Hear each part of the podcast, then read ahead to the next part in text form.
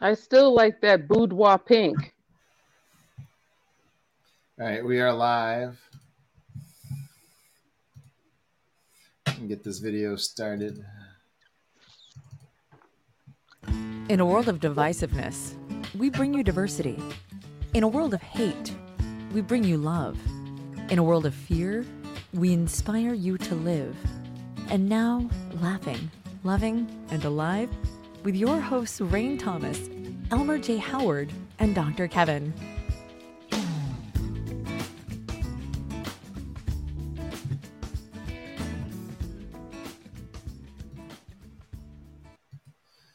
Hello, hello. Today I am just Elmer.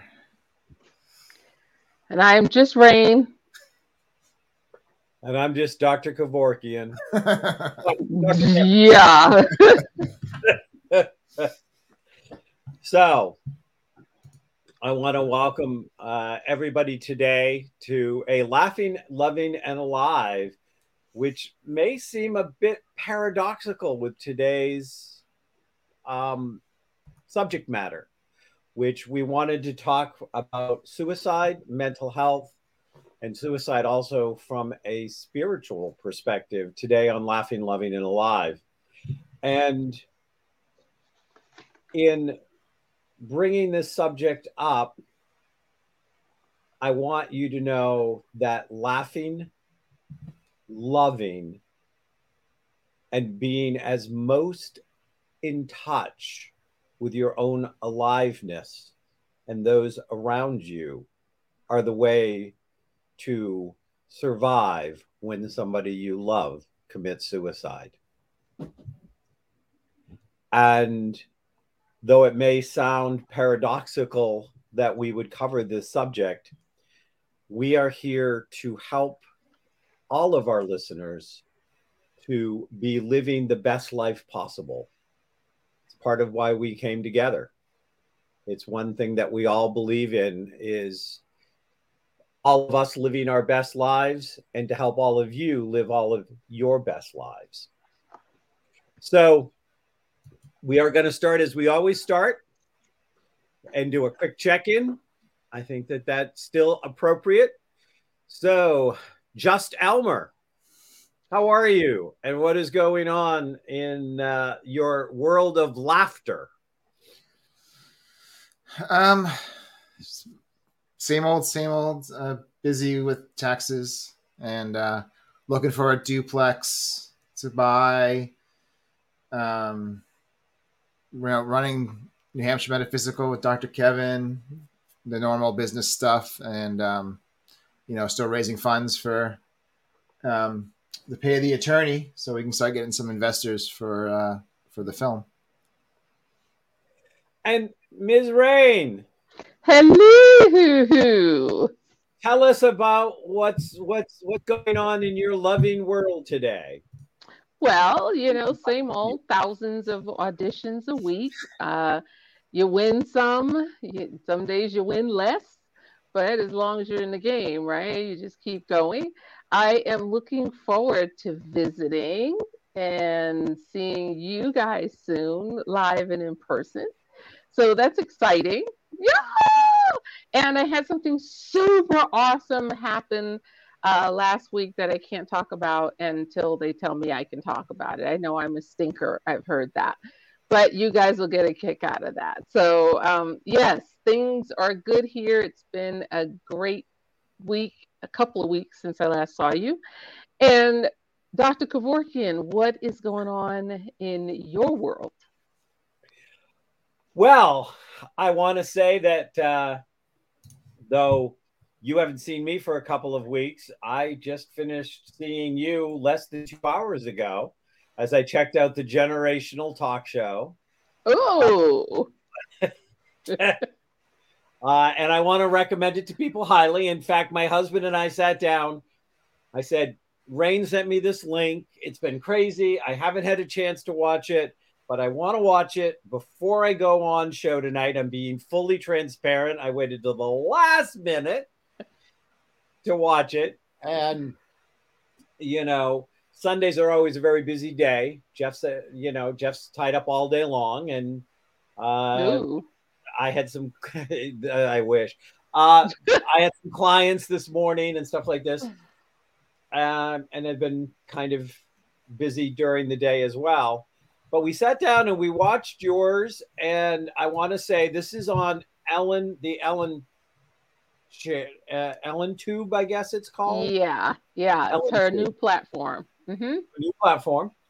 Um, and I thought that you were amazing, um, upfront, honest. I thought that you were an atypical representation of the generation that you represented. um, and we proceeded to watch four more because we enjoyed them so Mhm. much. They are. They're lovely. It's a good way for people to understand there's that disconnect from generation to generation. I'm atypical. I thought I was like the epitome of my generation. I don't know, speaking out at 14 and saying, yeah, that doesn't work for me and getting in people's faces. I don't think that the women of your, well, you know, well, maybe that, that was, that was at the height of the woman's the, the woman's, you know, last round of liberation stuff. It's just so sad that that has to happen in rounds instead of it should just be a given. Right. Uh, right. but yeah i did i did watch the one that they did on social media um Mm-hmm. and i thought they really needed to have you on that one too I, i'm only saying that because well, the person that was on gen that, that represented your generation didn't have any social media experience i mean and you're like a social media queen and you would have, you have to be if you're going to get work. Yeah. no matter what your generation Yeah. So, I just wanted to take my hats off. We watched it. We enjoyed it. We watched a lot of them. They're they're upfront. They're in your face. They're blunt. They're honest. They're eye opening, and uh, you know I'd recommend people to check them out. It- Well, I know, appreciate that. I'm going to link this to the Ellen show so that the hosts there can also see it and they can put it on their platforms. Yep, yep, yep. Definitely, you, you know, they normalized conversations which should have always been normal. hmm It's abnormal that we are so fearful to talk about things like sex and sexuality and gender differences and bodily functions and all mm-hmm. sorts of different things that are you know it's just crazy in the 21st century that we are are still feeling like we got to go Ooh, i gotta go do a number two Yeah. or you know some other foolish i'm like come on come on Right. You know. Right. So I know. but Well, thank you. They'll appreciate Sid and Olivia were wonderful representations of Ellen. Great extension. So I will let them know. Yes, yes, and let them know that there's a fan that wants to see you on another one. You definitely have more to bring. I've noticed they brought a couple of people back, and I'm like, and where's Rain again? Where's my Rain? Was, Well, tell them on social media. You're on Instagram and you see them on there, so that you wouldn't be the first. And I'm glad it's it's powers in numbers, and hopefully they'll have me back for some. They asked me if I would consider coming back for anything. I'm like, absolutely. I had a great time. It was it was great to be. It was like being with you guys. so we're going to move into tonight's topic. Um, I want to notice that there is a 24 hour national hot suicide line at the bottom. We are discussing suicide from both a mental health and a spiritual perspective. Also, at some point, I'm going to figure out hopefully how to get these out, but you can go to suicide.org. That is suicide.org. And they have numbers for, uh, they have uh, uh, text, they have a talk number, they have a military veteran suicide hotline, they have an LGBT youth suicide hotline. Uh, so, um, Spanish speaking hotline. So, You said suicide suicide.org. suicide.org. Suicide.org has all of those things. Um, so, you know, when we did this, uh, it's something that I, I would like to ask how suicide has, if at all, touched each of your lives. Elmer, you want to start with that one? Um, okay, so when I was pre, you know, preteen, uh, I don't know, between five and eight, I think. I don't remember the exact. My grandfather committed suicide. Um, then in 2011, uh, a partner that I had had, um, we were, um, weren't partners at the time, but we were still friends. We still talked every day and saw each other a lot. Um, he committed suicide in January of 2011. And then just recently, um, in December, uh, a kid I've known since he was about six, uh, he was 18, um, he took his life. Wow. Do you remember how did they tell you how your grandfather died? Yeah, that he hung himself. And did they say anything about it? Was there any, do you remember anything, what your impression was? No, just that he couldn't stand his wife, my grandmother, because she was accused of um, killing half her kids. Wow. Okay. As somebody who has been on that side of suicide, what would you want to say to somebody who has who is tuning in tonight because they've already been impacted by suicide? What would you want to share with them?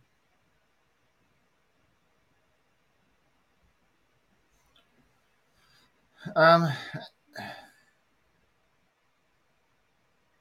guess the biggest thing is, you know, um, life, as hard as it is, life still does go on.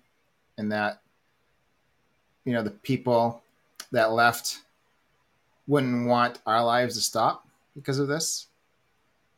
You know, that wasn't uh, the point of what they were doing. Um, and that, you know, especially you're not alone, you know, uh, there's plenty of people that are impacted by by suicides. Um, and you know, there's more on the periphery. Uh, I had someone in the the core, the gay men's chorus that I was part of, committed suicide that I knew. Um, I had worked with Robin Williams on Flubber, and of course, you know, he committed suicide. So, yeah, I think it happens a lot uh, more recently, unfortunately. But you know, I think everyone's life in some ways impacted by suicides, and so you're not alone, and that life's you know does go on. Um, and you know, you always keep just like in any death, you keep the person's memory alive, uh, you know, in your thoughts and in your heart. And that, I think, the biggest thing is uh, it's not your fault. Um, that you know we people think I, I even me even the, in the most recent one, I wonder, like, you know, oh, did I, you know, could I have done something if I had done pushed more to reconnect with him, you know, than I was. I was trying to reconnect, and you know, did I do enough? Um, but you know, I think at the end of the day, it's it's you know, it's it's their choice, and yeah, we want to prevent it and help prevent it, but it doesn't mean it's your fault for it happening. I think that that's so important that we always remember that at the end of the day, how much we may not like it, it was their life and their choice. And I think the other thing is that it's so important for people to talk about it in a way that isn't filled with shame or guilt because it is not uncommon that both of those can exist for the people that were closest to the person who committed suicide. A shame, as in, I didn't do enough. How could I have not seen it? How could I not have known? What did I, you know, what was the, you know, and so there's this guilt. And, and then in some cases, especially Um, if it's if there are certain religions in play, there's a shame too Mm-hmm. that that goes that goes along with this, and I think it's so important that we're able to have a normal set of conversations about this because the more that we can talk about it in a way that does not make it this quiet, dirty little secret in the corner, the more likely people are to realize what are the signs? Are there signs? Could I have seen things? Are there things I could could have said or done that I didn't know? So of course, you know, hmm. you can't be responsible for what you don't know we don't all go out and say, hey, let me memorize all of the signs and then constantly look at everybody around me that I care about to see if any of them showing. It's not practical. It's not realistic. Well, not only that, even if you know someone's suicidal and you do the best to get your help, that doesn't us all, always necessarily mean that it's going to prevent it. Nope. Rain. Yeah. Um, are you going to preface that with a question, or should I? Am I piggybacking on uh, Uh, Elmer? you're piggybacking on Elmer's question. Um, you know, how, if at all, has suicide impacted your life? Well, you know what's interesting? Um, again, I grew up in that era where I was always told a couple of things Black people don't commit suicide, and weak people only commit suicide. And, you know, growing up where I, a lot of us did suffer at the hands of things we were told from our families or the way we felt, you know, we got together and we just kind of talked about it, but you know, that doesn't stop the mental suffering. And I don't think anybody had the anybody that I knew had the guts only because it wasn't that you, it was a cry for help. Your family thought you were doing something to intentionally shame them. And living with that, say, you know, you attempted and it didn't happen, that would be, you'd never live that down. I mean, that your family would torture you. And it has nothing to do with race or religion or sexual preference. It's, you know, there's so much pain out there. And I realize that as I got older because I didn't know anyone who had committed suicide. And if I did, I didn't know that they committed suicide because they could have, and then they just, you know, somebody could have said, well, they died of pneumonia, because that would be more of something they would have said in that era. It wasn't until like the last 10 years where I actually heard people who were parents saying, My son committed suicide. And um, one lady in particular, I won't say her name and her son or where she's at, but um, she was lovely. And I hadn't seen her in forever. And she texted me one and she said, Did you hear that my son committed suicide? I said, What do you mean? I don't understand what that means. And because her son was like 14. And I happened to have another friend whose son was in class with him and who told me what happened. And I, was like, oh my God, that would be devastating. Is was it something that his parents made him do? Or, you know, I just didn't understand it. And uh, recently, a couple months ago, I lost a friend to suicide who he was suffering from so much damage from at the hand of his family as a child. And we talk, we go out, and he was such a bright spirit, and I just loved him. And he would say, you know, the voices. He said they I just I, I can't get away from the voices. And being someone who's had a lot of voices in their head oh, from, you know, since I was a kid and I still do, and I have to fight them every day. Um, he didn't have someone who could be there all the time for him. And he's like, I don't want to drink because it intensifies the voices, but I don't get any rest from them. They go around and around. And um, I was shocked that he actually did it, but I wasn't surprised because I knew he was in so much turmoil. I think it's um I I I want to ask a clarity question here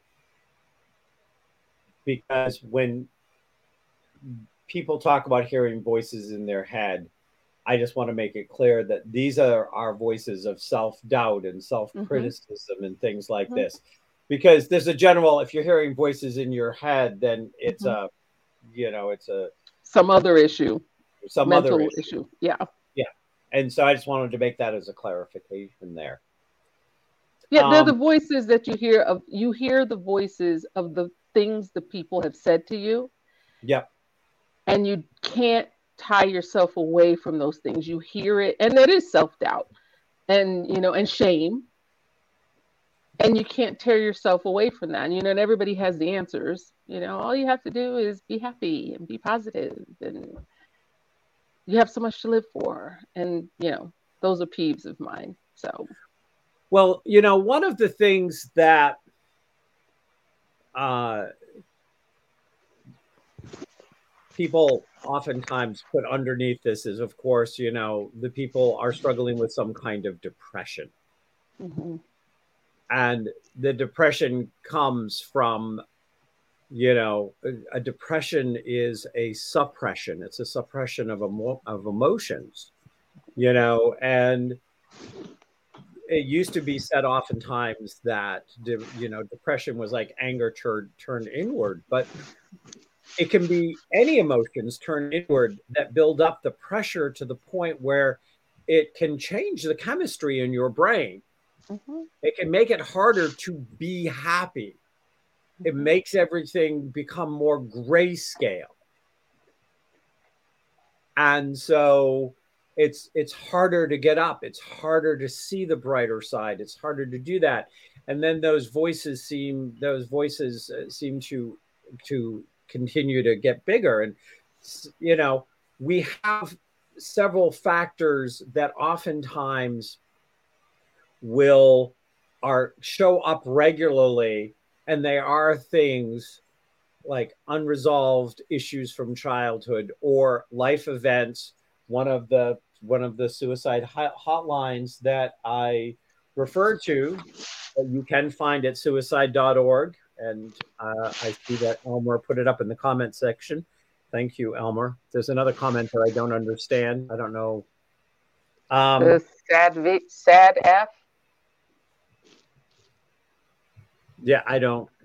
Yeah. So, but um, is you know the military veterans, you know, military the military suicide, mm-hmm. but we're looking at certain groups that tend to have more reason because of isolation, because of being outside of societal norms or having a shared experience of trauma, as in the military, that they can't adjust when they come back from like war and what that meant. You look at the LGBTQIA, um, which oftentimes lives there. I mean, these are two groups that are have um, you know tend to have higher suicide rates, um, and there is that societal environmental set of reasons along with a social norm that to not talk about it to not reach out to not ask uh, I'm looking around because I grabbed a bunch of of statistics. Also, also with um, those same, you know, depression and LGBT in, in youth. Besides those, um, what those issues bring uh, towards suicidality, there's also the the bullying. You know, it could mm-hmm. it couldn't be depression, you know, or just but just being bullying and bullied. And one thing I remember reading about with kids uh, or talking I might have been talking to a friend of mine about it. Um, is you know a child's brain or you know even a teen's brain sometimes might not be able to comprehend that this isn't the the world. This isn't, infinite infinite what the world's going to be like or what they're feeling. That you know things do get better. Tomorrow's a different day, and if they don't catch that and they get stuck in that feeling of you know being bullied or LGBTQ, you know, or being depressed or, or you know whatever it happens to be that is driving them to think about suicide that they can't they can't think their way out of it because mm-hmm. they might not have the capability to even do that um, and when you're done with the statistics you know brings up uh, what when reason that people don't talk about it, I think is one of the big biggest pet peeves I have around um, uh, people talking about suicide, and I want to bring that up when you're done with your statistics. Well, I just wanted to mention a couple of statistics that I thought were important, and then I also want to take a second and talk about my relationship with suicide. Um, but suicide, um, the following age groups 10 to 14, 15 to 24, and 25 to 34 they're the the second highest reason for death in all three of those categories are suicide. Wow. Second highest reason for death.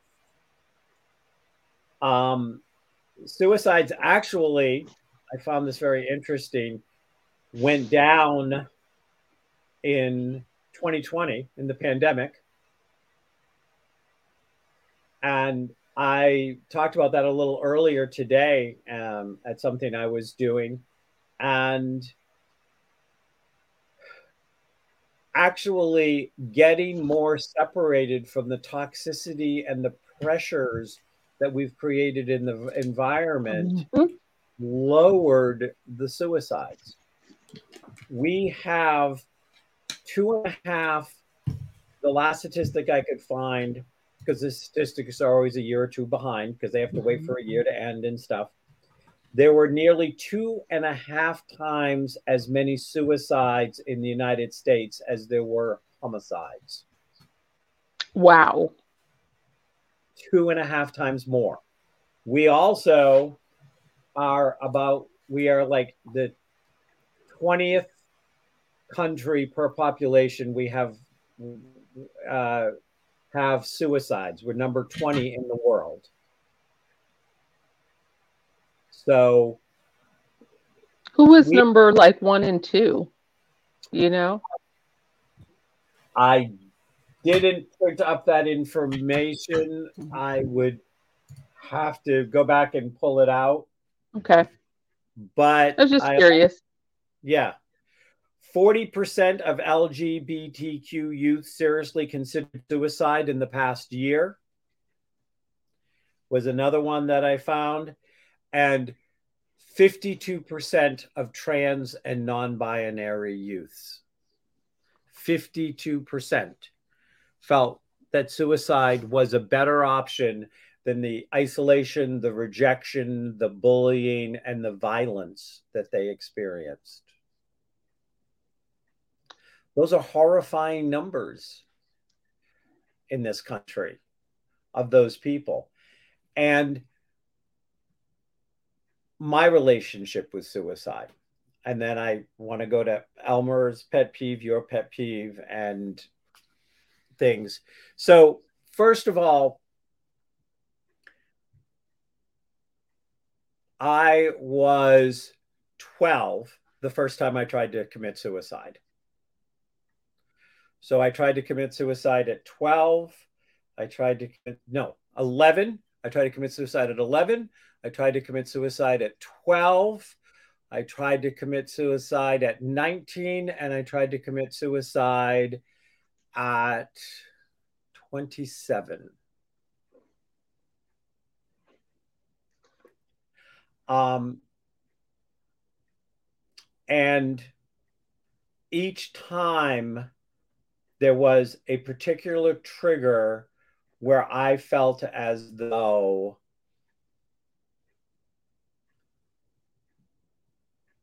two things. One, the world would be better off without me. And I will tell you that the first time I tried to commit suicide was, you know, there was a lot of fighting in my household growing up and there was a real loggerhead between my stepfather and myself. And the day that my brother, who I felt like my two brothers were my were were all I had for allies in the house, when my brother stood at the top of top, top of the stairs and looked at me and said, that I just needed to go away. Everybody would be happy if I just wasn't here anymore. That was the first time. And that always stayed with me. Who would would would people be better off without me? I even remember thoughts saying, would anybody even notice I was gone? Mm-hmm. And, you know, I share this freely because I want people to understand that when those kind of thoughts, when you start to think that you're being communicated constantly that you're not wanted or you're a screw up or you're the problem, you know, the second time I got, I tried to commit suicide, I was told I was a screw up because I couldn't even do that right mm-hmm. because I didn't succeed and that was by an adult. So, you know, I guess, you know, the the I guess I flunked suicide. I tried four times and I didn't make it. But good. You know. We're glad. And I just want to comment that uh, you know I've never uh, actually attempted it, but I did have multiple times throughout my life that I seriously considered it, and I think a lot of people do. Um, mm-hmm but you know we don't talk about it. And that's part of the problem. We don't talk about it. And we need to know that and this is one of the things i work with on a lot with a lot of my students. And when they say you know about wanting you know wanting to kill somebody uh, kill themselves it's like killing somebody is a different show. Yeah. Killing so is we need to have one of those. is the idea of what part of you needs to die? What part of you needs to die so that the rest of you can be reborn? So the rest of you can evolve and become. What is the part of you that needs to die? And through the years, not only as I kind of gave up the ghost of trying to kill myself, um, but in helping lots of people in my practice for the last 32 years, that question always stops because if you can start to separate it and say, well, what do you want to die? Then you may say, I want the bullying to die, or I want the the rejection or i want these voices in my head to die. I i this this there is a part because if you can separate the part out that's killing you you can then do something with it and then go over here and look at the part that still wants to live the goal that they still want to do, the dream they still want to have. Where do you where do you want to go? Like what part of you has something to live for? But we need to talk about the part of you that is killing you that needs to die. And sometimes it's a relationship, sometimes it's a self belief system, you know. But I just, for somebody out there listening, if you ever just think, I want to kill myself, stop and go, okay, what part of myself do I want to kill? What do I want to kill? What part of my life needs to go away so I can live? So I can love, so I can laugh, so I can go back out because this is the part that's killing me. And the secret is to not let that part win. And to be able to separate the one shoulder to the other. And I do want to say here, in I don't know how much intermingled they are with suicide. These these figures, I personally have a resistance to the idea of listing a um, assisted suicide is actually not a suicide, even by definition. so I think she's referring to your comments about the part of you that needs to die. hmm Yeah. That's Rochelle. She's deep too. She's deeply spiritual. Yeah. And so, you know, I, I think that assisted suicide is not, I think it's that's death with dignity. That's not really suicide. There's a difference. And I just want to put that out there. Elmer, what did you, you had a pet peeve? Because I, go ahead. Uh, yeah. So when Robin Williams passed away, it was a friend of mine on Facebook who posted this, and it reminded me as something people a lot of people say, and then there's more to their con- their conversation later on, which I'll bring up, which is there's just so many so many layers wrong with this this whole conversation. But they s- posted on Facebook how selfish that was. Like, didn't they mm-hmm. care about the people around them and all this stuff? And they were they were pissed off at them. And I get, you know, sometimes you can be pissed off at somebody who commits suicide and might feel that way. But talking about it that way, one, prevents people from wanting to talk about it Mhm. and I think allows more suicides and prevents them. But then when it came out that Robin had Lewy body disease, they were like, "Oh, okay, I understand why they killed themselves." It's like, wait a minute, now we, ha- you know, it is just like, like I said, so many layers of issues with this. I'm like, okay, it's okay they killed themselves because they had mental disease, like you know, Yeah. so and, and you're not mad at him anymore? Like i mean it, it, yeah the, the- just the, the thinking and talking like that is a pet peeve of mine because it prevents people from who need the help who want to talk about it who might be thinking about it to, to want to come and talk about it because you know they don't want to hear like oh you're being selfish. Oh you know? Hmm you know? What, what about me? When i did when you when you got away what's to happen to me? You know that, that's that kind of attitude and it's like Mhm. that's, Mhm. that's it's not helpful it's hurtful and nobody wants to talk about it and, and then just the other comment of like oh well, he had a you know a disease so it was you know a mental disease so it was okay that he killed himself. It's like well no it's not okay. And two you know it, it's not an excuse and you shouldn't be okay with it because he had a reason for it. You know what i mean? So mm-hmm. that, those are my like just the pet peeve of just let's not think about it and and and talk about it that way because that prevents people from getting help and so it's allowing more suicides than preventing them. And i'm sure these people want to prevent suicides so they got to really stop and think about how they think about suicides and how they communicate about it and how they and how they respond to it. Yes you might be angry at the person and that might be part of this part of the grief is the anger. But don't be out there you know try not to express that out to the world because that's going to hurt other people. Hmm Well, you know, it this suicide is one of those places that falls smack into that spiritual paradox.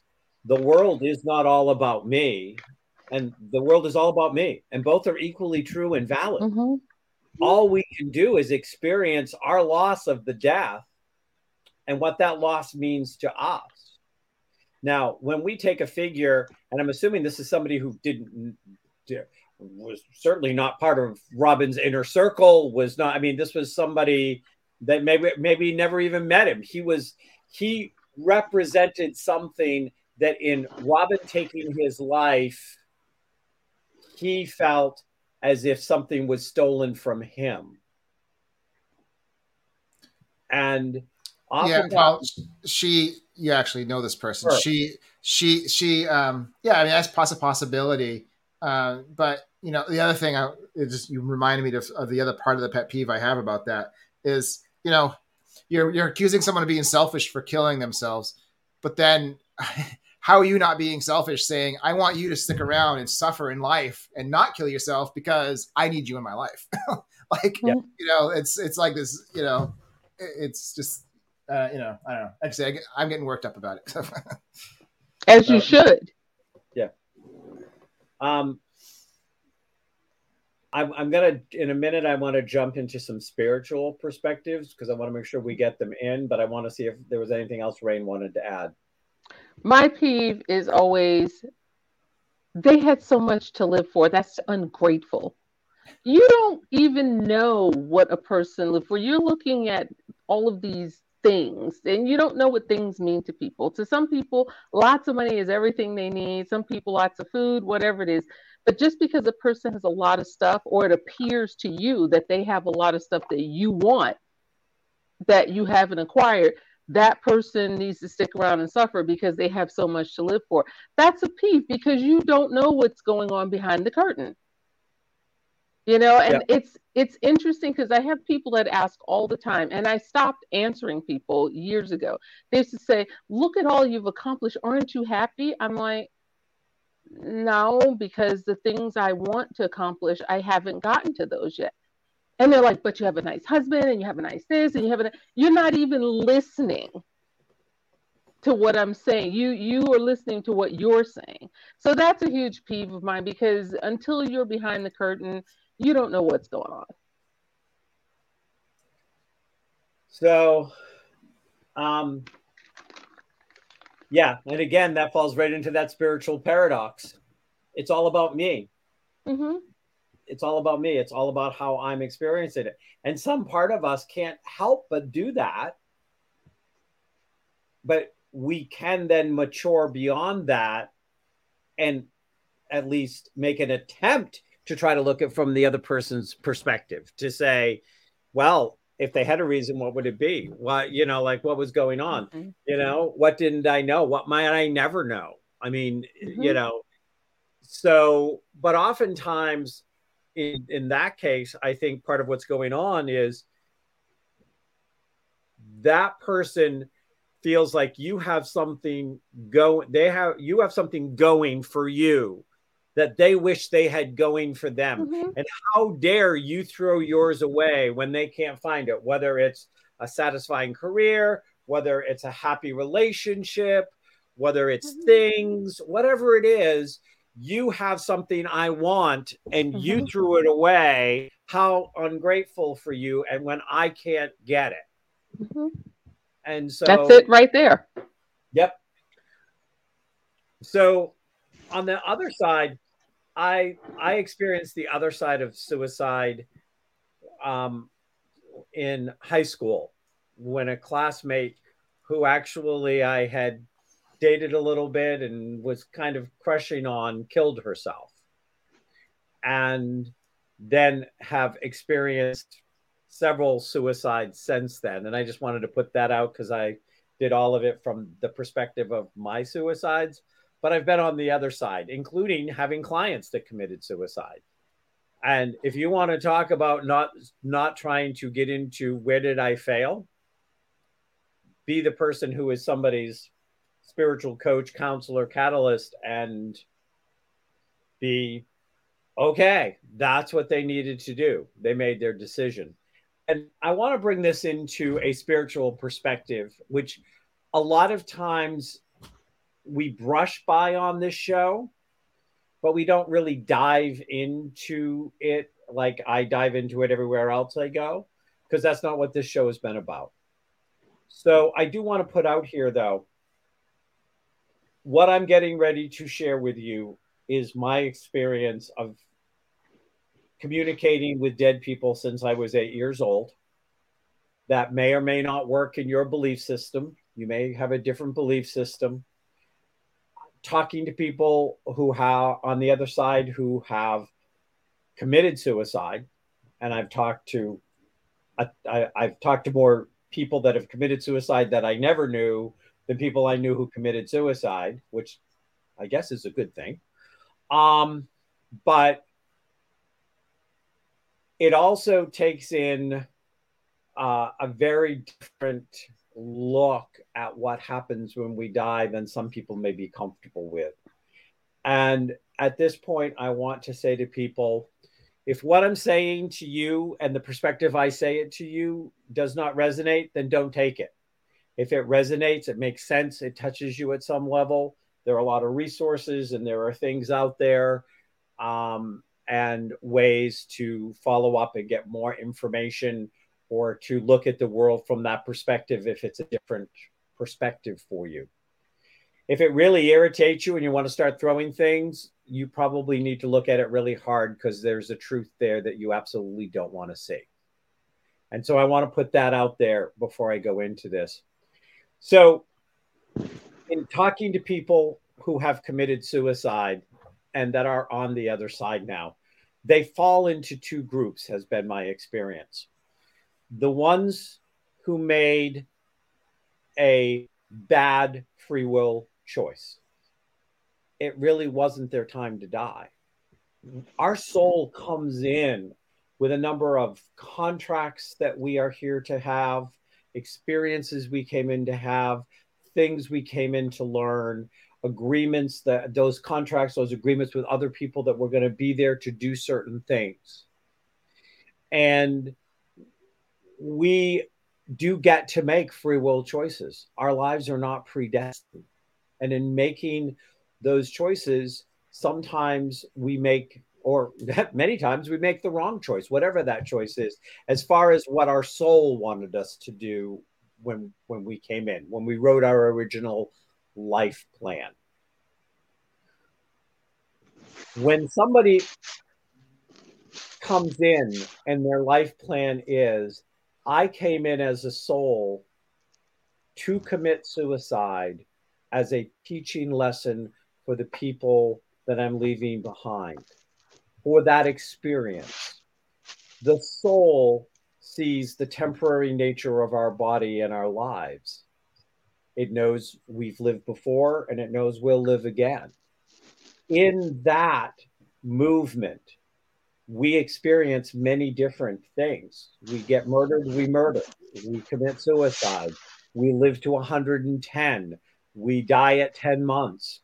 We have all of these different experiences that all have their own lessons that either we learn or we're teaching. Sometimes we just come in to teach more than learn. And suicide is a great teacher there are many people's lives that get changed over time in a very positive way because of suicide if they allow themselves to have that happen. And this is referencing what Elmer said earlier, you know, about know that they want you to move on, know that they want you to do stuff, you know, and sometimes the the people I have talked to that are spirits on the other side, it may have been, you know, like I said, it may have been a death with dignity type of suicide. It may have been, I'm in racking in pain and there is no recovery, and I'm just going to make this, I'm going to make an empowered choice to not spend six more months with no quality of life and pain to keep everybody else happy. And whatever the reason, that that suicide, they they kill themselves, they hang around for a while, they help people, they move on, go into the light, however you want to look at it. But that's what they came in to do. They came in to teach through their suicide. Does that make it less painful for anybody? No. It's not it's not meant to be not painful for you. It's meant to be that kind of pain that helps you grow and become more. That helps you evolve into a better self or a better servant of humanity. But then there are the free will choices. And the free will choices, when they do that, my experience has been they are then in what I would call purgatory for a period of time. They have all of these contracts that they have reneged on. They may have had children that they were supposed to father or mother they were had roles they were supposed to play in all of these other souls lives. And they broke all of those contact all of those contracts.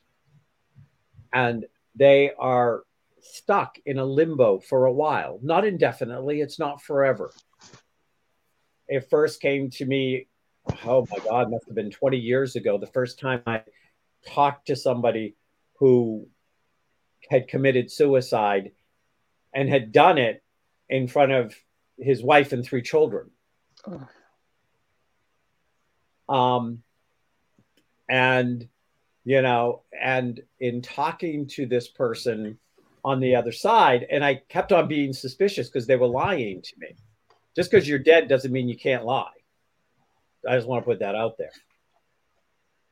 And that I had to kind of go up over the communication with them to see what happened. But then I could see they would have a period of time where they were going to have to watch with a full intellectual, emotional, and spiritual body and feel everything that was being felt by those people whose contracts they broke.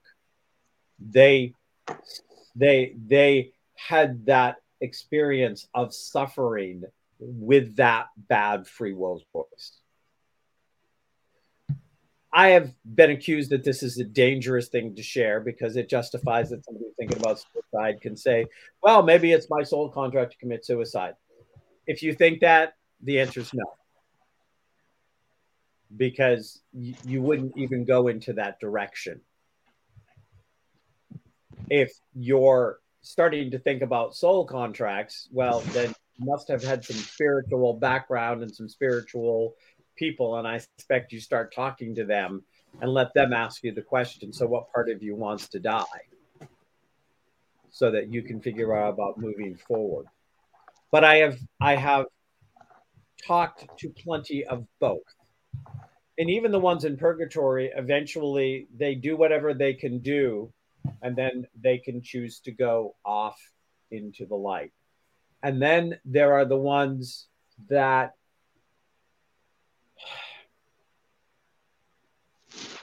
do was it suicide? Was it not suicide?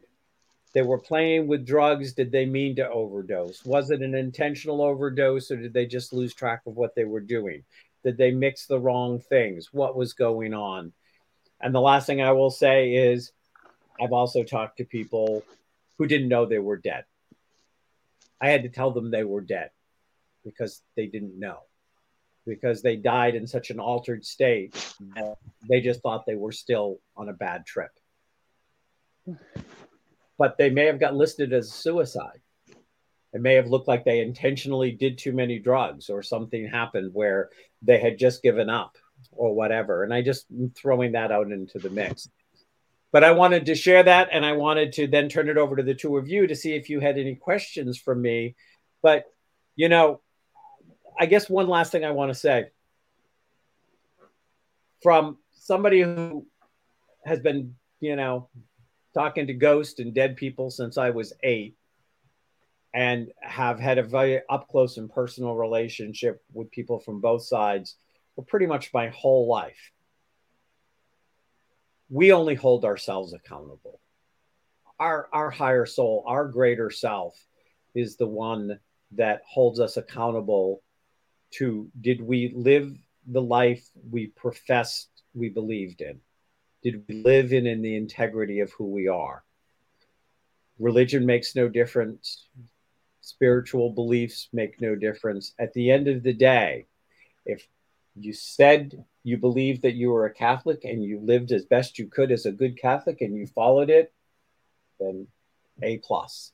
If you said you were a good Buddhist and you lived as a good Buddhist, and the thing is, when you pass on, you cannot hide any of your thoughts, motivations, intentions, or anything from your higher self.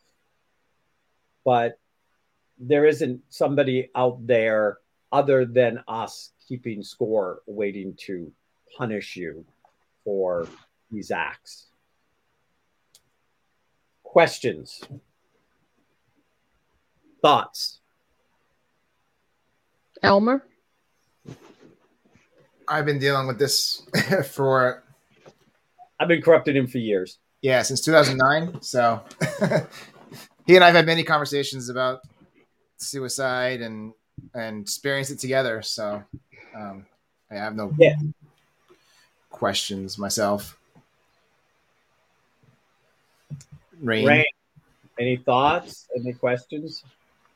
Mm, no, not really. I mean, I'm pretty objective as a person, and you know, I try not to judge people's decisions, um, good, bad, indifferent. Um, I never want anybody to suffer. You know, and and suffering is different from person to person. Not everyone is created equal for their suffering. Um, it, it's a tough subject because again, people don't want to talk about it but then people have all the answers. Right. Well, I think that the most, some of the things I'd like to make sure we leave on this show is first of all, there are people you can talk to. We have posted an eight, uh, a 1 800 line. There, if you go to suicide.org, there's all sorts of lines that you can call and, and you are not alone. In this country, if you have access to a phone, you don't have to be alone. You can at least call somebody who is trained to try to help you see options, to help you to get help that you need if you need help. But there are also people that love you. And sometimes the people that even just like you, if you get quiet, a lot of the time, if not all the time, you'll know who you can talk to. You'll know who's not going to judge you. You know who you're going to be able to feel less isolated and less alone with.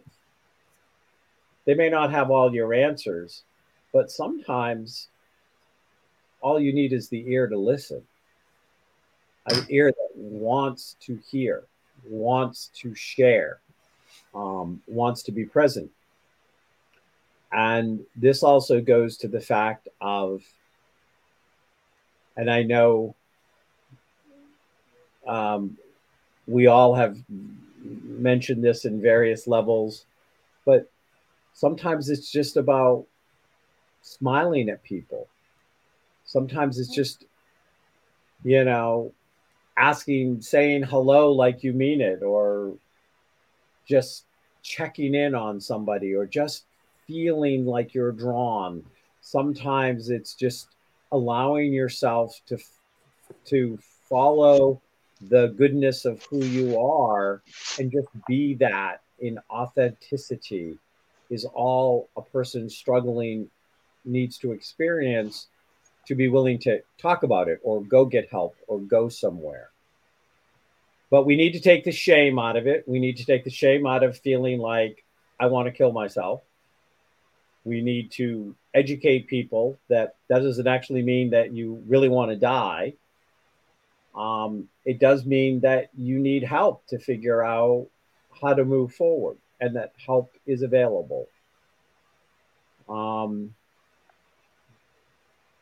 any closing words or thoughts from either one of you before we run out of time? Um, I just want to say another thing that I think that really is a problem is, you know, social media, we're allowed to get on there and say whatever. I see people saying, you know, we just throw that around now. Oh my God, I could just kill myself. Oh my God, I could just die. Oh, I went on this date and I could kill myself.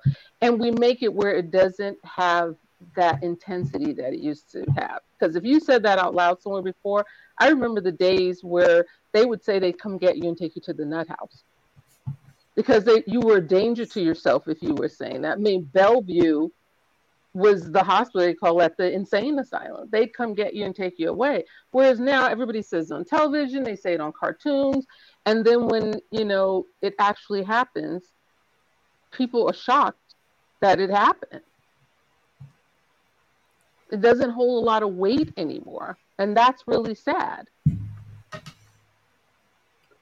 Yeah, I feel like definitely social media is that double edged sword, and one edge of that sword is it i think it contributes to the isolation and the self-critical and the body images mm-hmm. you know self body images and as Elmer was talking about the younger brain has a harder time figuring out reality that you know today isn't forever and it's still in this learning phase and stuff like this. And social media can be a real poisoned well. And you drink enough of it mm-hmm. it's like drinking any kind of kool-aid it ain't good. Yeah that's all my thoughts for this. This was powerful and great and we got some good comments out there. Good Elmer, any closing thoughts? Because I know what. Go ahead, Elmer. Or just um, next week's guest, because I know we're coming up on time. Yeah, next next week's guest is Bobby. Um, somebody Rain brought us. Mm-hmm. Um, Bobby Mullins, chemist, hair hair chemist. Oh, interesting. So that Mhm. should be so. Join us in two weeks, I think. Right? Is it two weeks? Yes. Yes, in two weeks, the thirteenth of March, ten o'clock Eastern. Same bat, same bat time, same bat channel. Okay. So I guess so. If he's Batman, who are you? I am the Joker. Well, I guess that makes me Robin, since you know. Holy Pepto Bismol Batman. ah, ah. All right, we've gone over. Let me uh, play us out.